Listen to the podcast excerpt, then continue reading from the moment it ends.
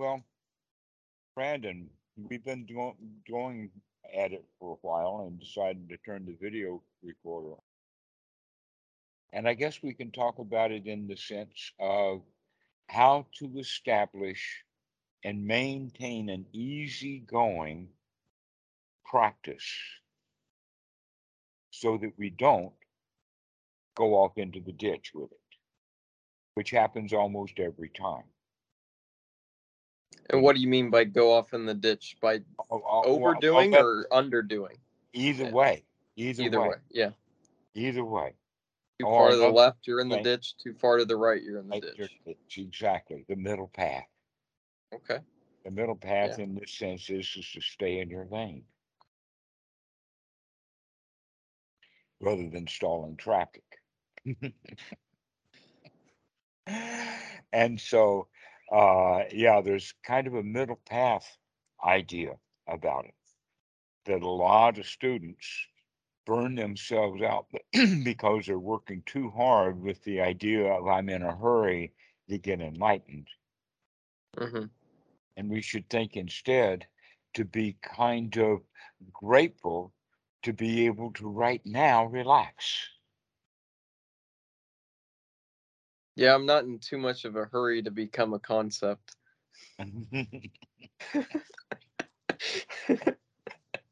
Anymore, at least. in in the early life, I know where it happened, I know how it happened, I knew the events and all kinds of things, and that my primary life's uh, way of doing was to be in a hurry, trying to catch up. Yeah. and not and not making it. And one of the things that happened, just as an example of that recently, was that I ran across a video on YouTube that just happened to have said, "This is the uh, this is excerpts from ten of the most difficult piano pieces that have ever been made." They did things like the Revolutionary Etude and the third movement of Beethoven's um, uh, Moonlight Sonata. And the thing of it was is, is that I had not only known each one of those, but had played it up until the last three, which I had never heard of, which I would expect that I had never heard of the most difficult pieces, where in fact I had actually practiced and tried to play seven, the first top seven out of 10 top 10 most difficult piano pieces in the world. Hmm. And, I, and I felt like a failure. Oh, really? Yes, because I wasn't able to play the most difficult music and I was nowhere near ready to play the most difficult music. I needed to play music that I could play. I could have developed a repertoire of two or three hundred pieces that I could have played beautifully. But I didn't. I became bad at the very, very top best piano music in the world. what a tragedy. But I have to look back on that from, you know, from the age of 76 to 77, all the way back to how I was when I was 20 years old. Mhm. Actually, even younger than that. That's very interesting. But that, but that was the world that I lived in of classical music in rural South Carolina. That's, you know, they didn't hear anything that happened in the last hundred years. hmm Yes, um, and so, uh, that was the whole point about the, the, the classics and, and whatnot, that that was the world that I lived in. But I still chose the very top pieces personally anyway, because I was competing with all of the best students in whatever town that I was in, Yeah. rather than making friends with them. And congratulating them for playing music that I couldn't play. I couldn't do that. Yeah. All right, so this is how we live our lives, though, in many, many ways, is that we set our own standards too high and then we fail at that standard. And that's mm-hmm. one of the ways that people practice meditation is they set the standards for themselves too high and then they fail at it. And one of the standards that we just heard recently is all the time. Yeah. Yeah. And when he thought, I can't do this all the time, which nobody asked him to do it all the time. He knew, in fact, that he would fail if he gave himself the goal of doing it all the time, which is just another unwholesome thought. I Yep. can't do this all the time, and no one's asked you to. That's the standard that we set for ourselves. But that all that business of all the time comes from our society. Our society teaches that all the time stuff. In fact, a child would naturally just be here now instead of all the time. Yeah. So all the time is a concept, but we've been stuck with it. Wow, have we been stuck with that concept of all the time? And so that's the key ingredient then back to how to gain uh, gain the momentum to keep being in the here now over and over again and make it easy peasy to just remember to intentionally come back into the here now and drop all of those thoughts. And so we have little Nirvana moments, intentional little Nirvana moments 10, 20, 30, 40, 50 times a day. Because it's very easy if we can remember just to stop and take one deep breath and go back into it. So that's one of the ways of focus. Another one is, uh, is to start really closely paying attention to what we're doing. Now, I don't mean all the time. I mean when you're actually doing something, then pay attention to what you're doing. Yeah.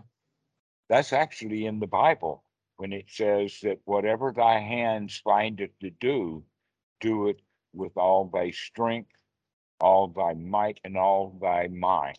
Okay, which means to pay attention to what you're doing. hmm In this case, also paying attention to what the hands are doing rather than paying only attention to what the hands are doing. In other words, you take the focus off of the object that the hands are manipulating onto the hands as they're manipulating the object so that you're into the sensory awareness of your hands.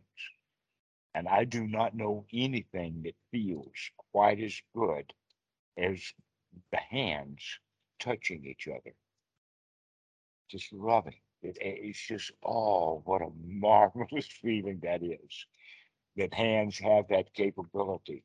Ten, literally hundreds of millions of little neurons of touch sensory things. hmm And I began to understand that when I was a teenager, working on motorcycles and cars, putting in bolts into places you couldn't see. You can get your hand up in there, but you can't see it. And so you have to be able to see with your fingers. Yeah. Yeah. Anybody who's worked on cars like that up on, on their back, uh, putting bolts in and taking them out and using wrenches and all of that kind of stuff can't see anything you're doing. hmm You have to feel your way through it. Reminds me of uh changing a headlight one time in a Volkswagen I had. You could barely fit your fingers in there, and I have pretty thin fingers too. And it was it was interesting to try to do that without being able to see it whatsoever. Mm-hmm. Mm-hmm. Okay. So that was actually marvelous that we could do that then, but we were more interested in the marvel of getting the headlight back together than we were of actually the art of being able Yeah. to do that. Yeah, Okay. wanted the So- result. hmm So now we're going to stop being so result oriented and start being the process oriented of what the fingers feel like when we're touching things. To bring sensory awareness in. The Buddha actually has this in the Sutta number 10 on, haha, the Satipatthana Sutta about how to be experience the body. This is step three of Anapanasati is begin to experience the body not while we're sitting, you know, flat butted on the floor, on the hard floor with a cushion, but rather as we're living our lives, we begin to pay attention to things that we're doing with our hands in the here now, rather than having the hands themselves on automatic pilot. But in fact, Mhm. that's when a, a, a chef or a cook will cut themselves. is when they're not watching what they're doing. Yeah. Yeah, I mean, and how ridiculous is that for us to begin to understand is, is that if we start watching what we're doing, we're going to be very safe, as well as if we really watch what our hands are doing, we're going to be doing things very wakefully. That reminds me of, I think, something I heard about electricians that it wasn't the most dangerous to be a new electrician because they're scared and they're paying attention. Uh huh. Where a lot of the, or maybe uh, from what I remember, most of the serious problems came were people had been doing this forever and they got so lax with it because it was so second nature to them that they zapped themselves because they Mhm. weren't paying attention because they didn't need to pay attention anymore. It felt Because their hands were on automatic pilot now. Yeah. Yeah. And what a jolt to find out. yeah, that's a way to wake up real quick, Uh-huh. right? Uh-huh. Well, it's safer in, in America than it is in, uh, Asia. Because here, the jolt is two hundred and twenty volts, yeah, twice as much as the one ten to one twenty in the States. yeah. I remember I had to buy a certain adapter uh, when I went to stay in China with a friend. Um, it was quite different. Uh, so, um, most modern electronics, by the way, have a, uh, a switching power supply. So it doesn't matter what the input voltage is. It'll take almost anything and still produce twelve volts. Oh, really? I didn't know that. USB adapters all have that. It doesn't matter what you plug them into, they'll work. Well, yeah, I, I get that with USB. I didn't know it was kind of broadly applicable. Well, the laptop batteries are that way too. Yeah, They put out eighteen volts, whether you put in one ten or two twenty or whatever it is. hmm And in fact, I've got a USB adapter that has the voltage of the USB adapter and the amount of amperage that is being put out. And when that thing is not there, it's actually a voltmeter for the, the, the power circuit. All I have to do is just multiply it up. That's the, Yeah. you see the, the, the house voltage going up and down and up and down. Changes about once a second. But you see, I'm an engineer and that's the way that I'm thinking and looking at stuff all the time. But meanwhile, it's also back to the here now. Is to start paying attention because if you let things go on automatic pilot, you're cruising for a bruising. Yep. Or you're going to be woken up with uh, a jolt of electricity or a shock or uh, cut yourself with a knife or all kinds of possibilities because you're not looking at what you're doing. But here we're going to be going one step further. Instead of looking at what we're doing, we're going to be looking at the hands as they're doing it to experience it as if. And in fact, this is a good example of what we're talking about is, is that how about the seasoned electrician doing a session or two blindfolded? So that he goes back into the hands because he knows what all of that is. He doesn't need his eyes anymore. yeah, And in fact, his eyes are not looking anyway because he's looking with his mind and his mind's eye rather than looking with his real eyes at what his real hands are doing anyway. That's why he got lost. But now, if he's blindfolded, now he's uh, uh, intentionally going to remember that this is his hands doing this all by themselves. Pay close attention to what's happening. hmm So a skilled surgeon can do anything he needs to do after he's blind.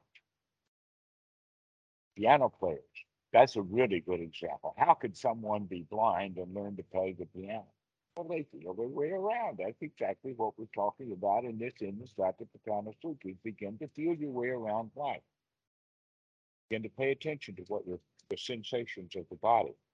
are all about. So this is what we would say in classically the, uh, the, the body. But also in the sense of the Satipatthana, this is the application of the way to operate with the body. So, uh, that also goes to eating food. But you really begin to pay attention to what we're doing because the food itself is nourishing and it's life giving.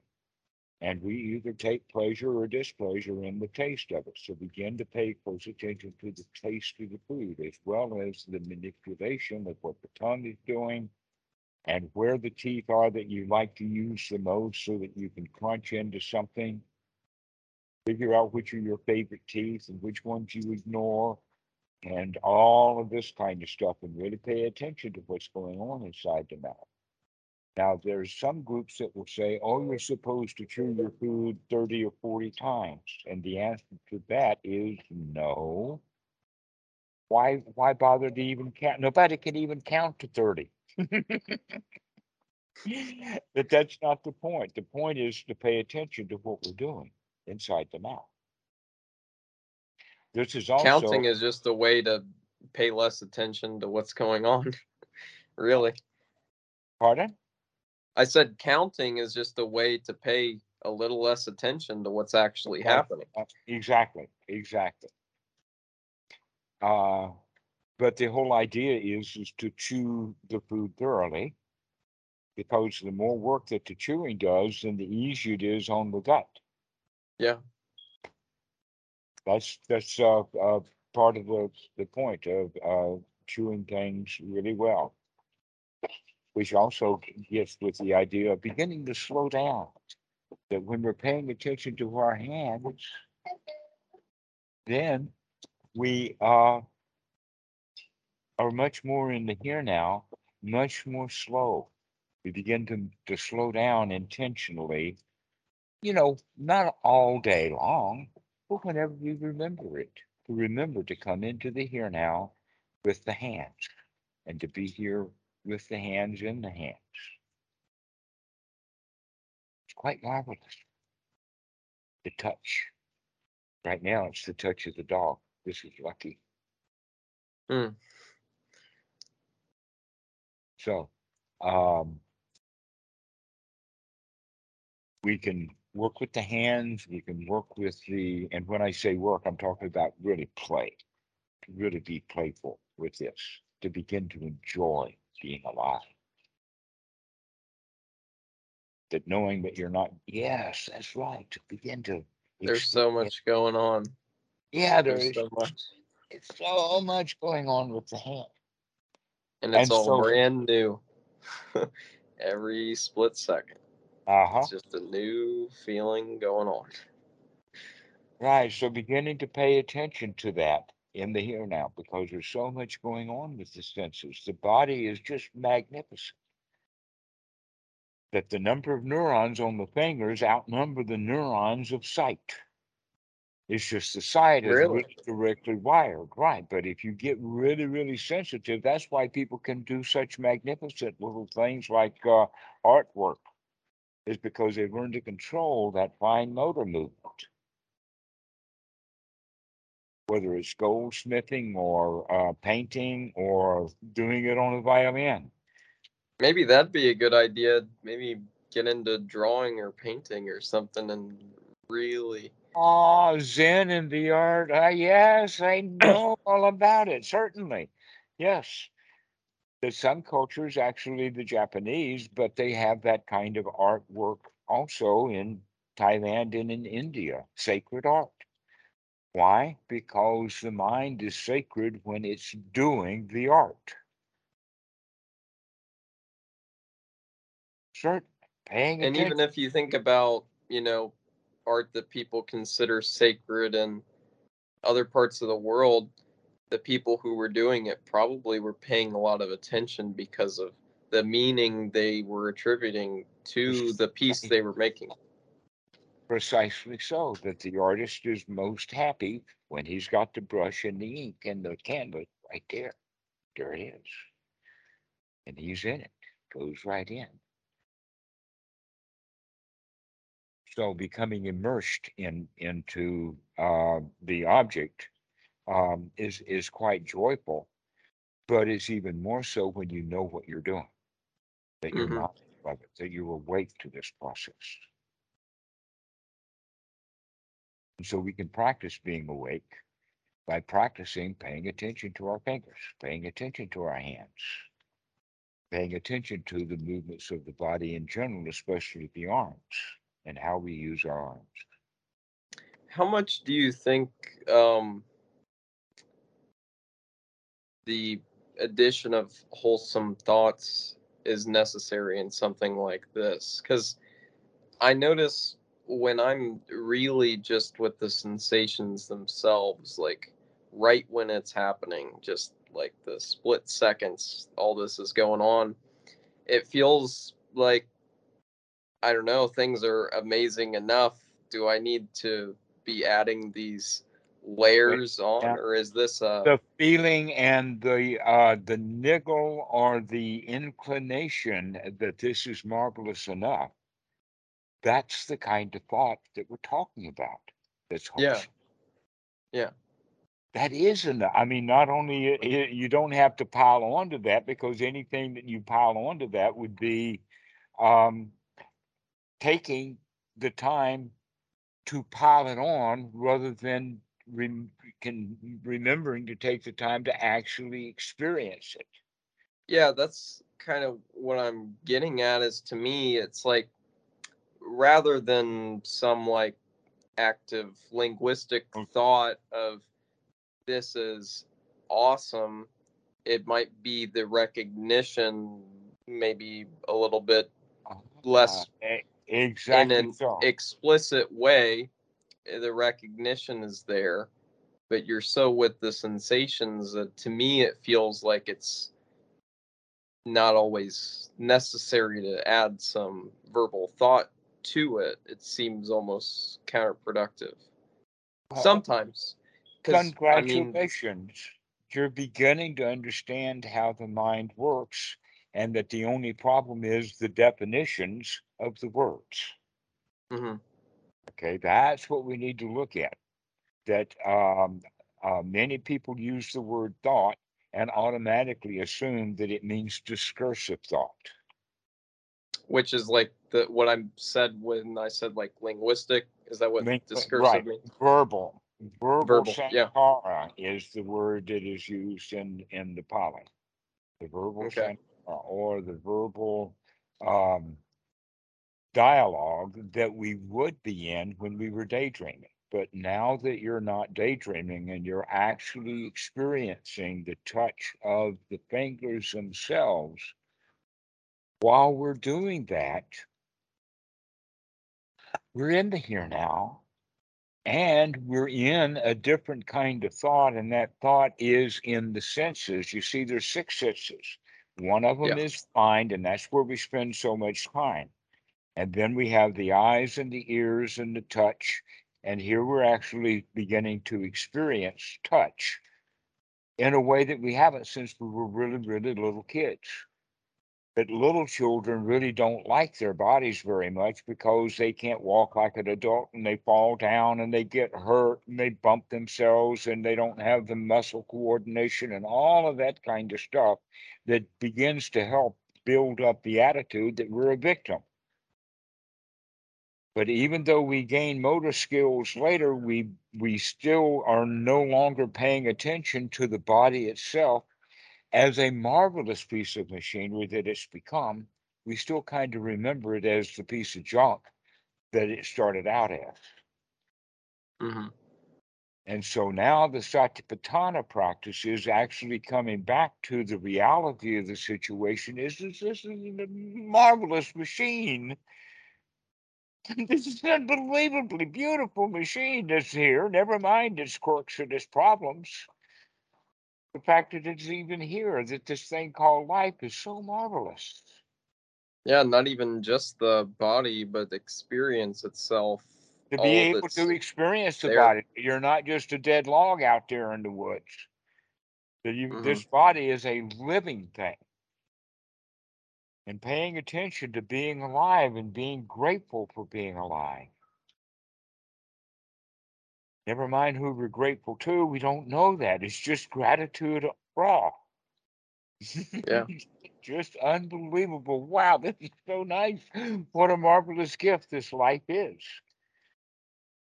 And here I've we been are. thinking like that a lot lately. Uh-huh. All right. So beginning to think like that while we're actually experiencing, but then it's not a thought so much as it is a mind moment of appreciation. yeah. And so we have a mind moment of touch and a mind moment of appreciation, and there's not much to say about it anymore. Yeah, that's kind of what I when I use the language like the recognition of this, it's kind of what I was meaning, yeah. hmm All right. So let's take it another step, and that is about the body in the sense of the movements and the intentions of the movements of the body. And so we can do this in the sense of when we ra- grasp and reach. When I'm doing that, th- there's technique to do it, and that is to open the hands, kind of like uh, Dracula. As Dracula, you know, in the old movies, when he's approaching the sweet young thing in the bed, he does his hands very slowly like that. Okay, so this is the whole quality that we're looking for is to be there, very aware of what your hand is doing as we pick up something. So that the next point is is that what's the very first thing that touches that object? Is it my thumb? Is it the little pinky finger? How do I grasp it? And then we are experiencing the holding of it in the sense that we can actually experience each of the five fingers as they're each taking a position on that object. And so we know how we're holding it rather than holding it absent-mindedly any old way will do. It's sort of like we know how we're holding a hammer. But Yeah. then, after we have held that hammer so many times, we've gotten used to it, and so we do it absent-mindedly, and the next thing you know, we've hit our thumb instead of the, the wrong nail. And so coming back into the present moment of exactly how it feels to hold things, to touch things, this is um, the way of, of doing it. Uh, and the answer to that is you don't have to do that all the time. Just do it when you remember it because you really like doing it. Yeah. So sitting here, I do it often simply because it feels so good just to slide the fingers together. They know each other very well. And so going on with it, now let's look at things like um, movement of the body. And the example that I'll use would be twofold. One would be uh, sitting up or sitting down or standing up out of a chair. And the other one would be opening a door. Not every door you open and not every chair you sit up and down in, but when you remember to do it, you can begin to get good at it. And so here's the thing about getting up out of a chair. Instead of getting up out of the chair like we normally do, getting up walking, because we almost always are getting up to go. And so we move from the sitting posture into the walking posture. And so what we're going to actually do is interrupt that by putting standing posture momentarily in there for one or two seconds while we question ourselves, where am I going and why? What is it that I want so bad that I'm willing to get up out of my comfortable, wonderful, marvelous chair and go get? Is it worth getting up right now? Okay, so this is basically what we're beginning to practice is looking at our motivations and our intentions that are often in the mind, but we're ignorant in the sense that we weren't really thinking about it. We just started to go. So we're going to interrupt that with why am I getting up? What is it that I want and desire enough that I'm going to give myself the dukkha enough to get up? So many students have come back a week later and says, you know, I was trying that And I don't wake up until I'm down ten steps.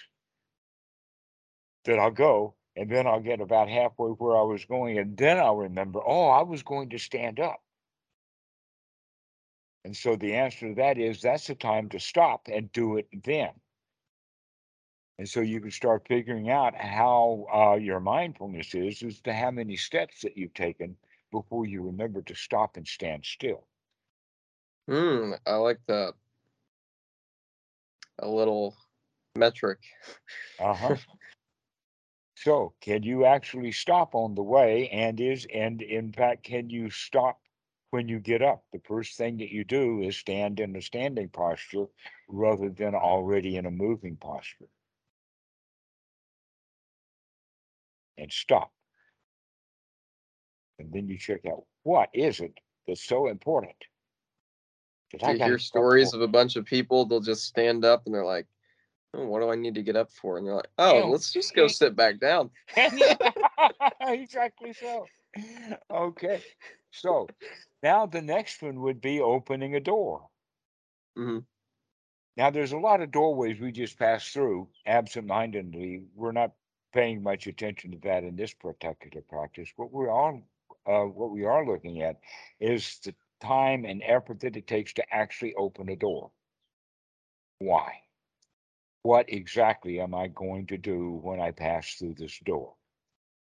Why am I bothering to take the effort to get up to this door and now open it? And often it's to say, because I've got to go to the toilet. and it's the bathroom door, you know, but at least we're going to do that, stopping to check out what are we doing right now? What's our motivations? What's what we got on our mind? And often we have to get when we stand up to go someplace, they're the same thing, especially like getting out of the car.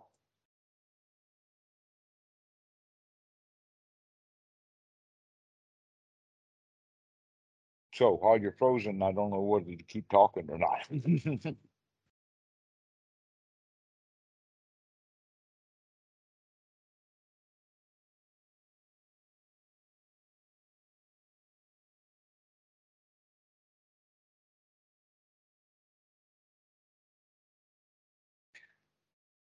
Um,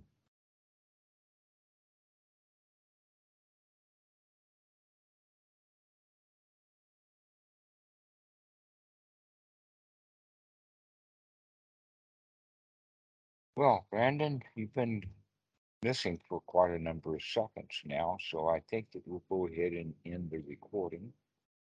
And maybe you'll come back in later. So anybody who's watching this, oh, he's back. He is back.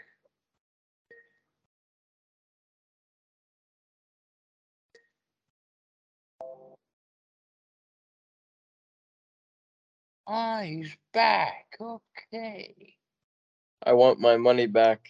I started paying so much attention to how things were feeling that I stopped paying attention to the fact that I had seen that my battery was at 10% a while back and my phone died.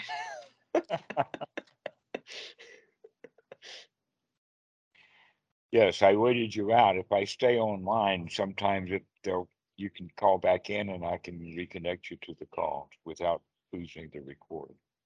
Oh, great. Awesome. So, uh, still says that it's recording, I think. Yeah, Um, it's it's recording. It recorded right as I called, mhm, so or right as I joined. So I'm assuming it went through. Right. So anyway, we were talking about just getting out of the car.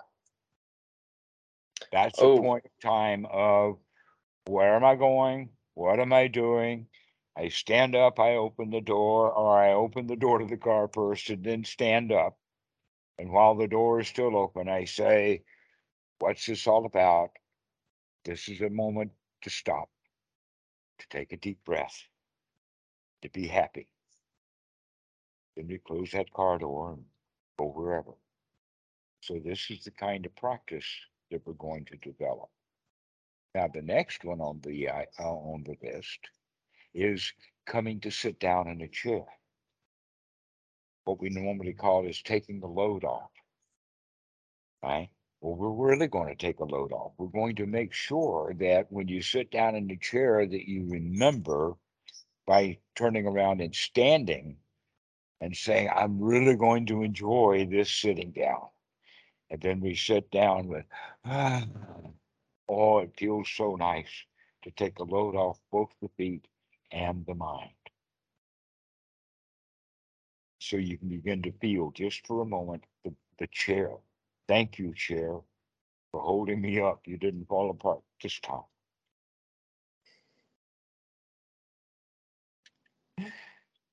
And so you begin to be holding gratitude for the chair and the feeling of the chair. The chair is so nice. Thank you. Feel comfortable and relaxed. And so this is the way that we become and sit down to really, really sit down and really pay attention to the fact that this is nice. This is great. Everyone takes that time. I mean, just how much trouble it is. You can see people using public transportation and they're standing for the bus and they're working and all of that. And then the bus comes and they hop on the bus. But as soon as they sit down in the seat, it's like, uh, there's also the idea that you see it with kids, but you see it in airplanes and all kinds of places with other people, uh, restaurants and all of that, is, that they'll fight over who's going to sit here up until the point that somebody is actually sitting down. And whoever gets to sit on that chair has won that chair. Have you ever seen that little um, ritual played out with people? That they'll rush to the chair, but if I want that chair, I'm going to let you have it if you just get there before I do. Yeah, or something really common in my family growing up was the saying, move your feet, lose your seat. Because once you're out of the chair, Once it's you're out, anybody's it's game. exactly again. Okay. So that's the way that the chair is. The chair is empty until you sit down in it. So that means that uh that you're you're home free, you're safe, you're secure, everything is all right, everything is fine. And so we can actually take that moment to reassure ourselves with that thought process that we're talking about, the didactic, and and remember that. And then we take the next moment to really enjoy being in the chair without having to think about it, but just be there, experience the various parts of the chair. On the legs and on the butt and on the back. the Way that that chair feels. With a point of gratitude. Wow, I'm glad that I'm sitting here. I could have been standing in line instead. Okay, so these are ways to learn a new way of spending mind moments of the day is the touch of the item with the hands, the getting up out of a chair, opening doors, sitting down. These are all big junctures. You don't do it a lot during the day. You're not up, down, up, down, up, down, up, down. You're probably what, 10, 20 times a day is all you do. Sometimes maybe not. Maybe sometimes only five or six times do you get up and sit down, but that's six or seven times opportunities to practice. I like this a lot. It sounds like fun. Yeah, it is. Make it fun. It's a toy to play with. So you can see how the various parts of it, what's it like to chew the food? What's it like to feel the hands? What's it like to feel sitting in the chair? What's it like to, to stand up to go someplace? All of this kind of stuff is now beginning to take charge of our lives. But we do it easy, middle path, not hard, not fuss at ourselves when we're not doing it. But rather when we are doing it, really like it. Which is motivation enough to continue to remember to do it. Yeah. Oh, that's a See, lot I- of fun too. See, Feeling the hands Yeah, feel Feeling the hands, feeling the hands. But I can see that it's a very soft beard. You spent a lot of time softening it up.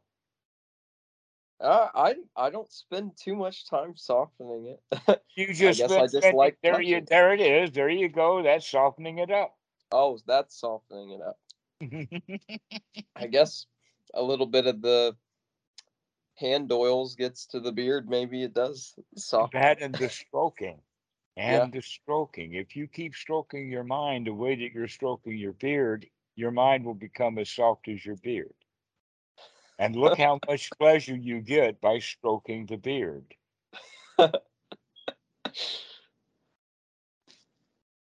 So stroking yourself. This is what we mean by anapanasati, or that remembering to pamper yourself. Remember to nourish yourself. Remember to appreciate how nice things are right now.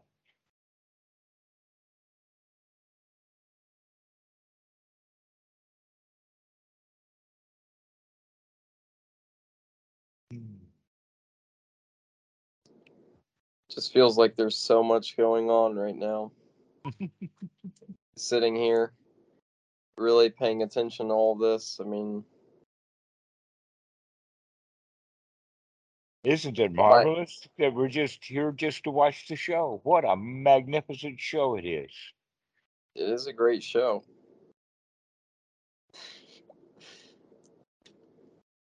Okay, Brandon, well, let's finish now and let you just continue to experience. Sounds good to me. Uh. I really enjoyed the call. Hey, I did too. This is a lot of fun. Talking Yeah. about reality, talking about having fun with it Yeah. right here, right now.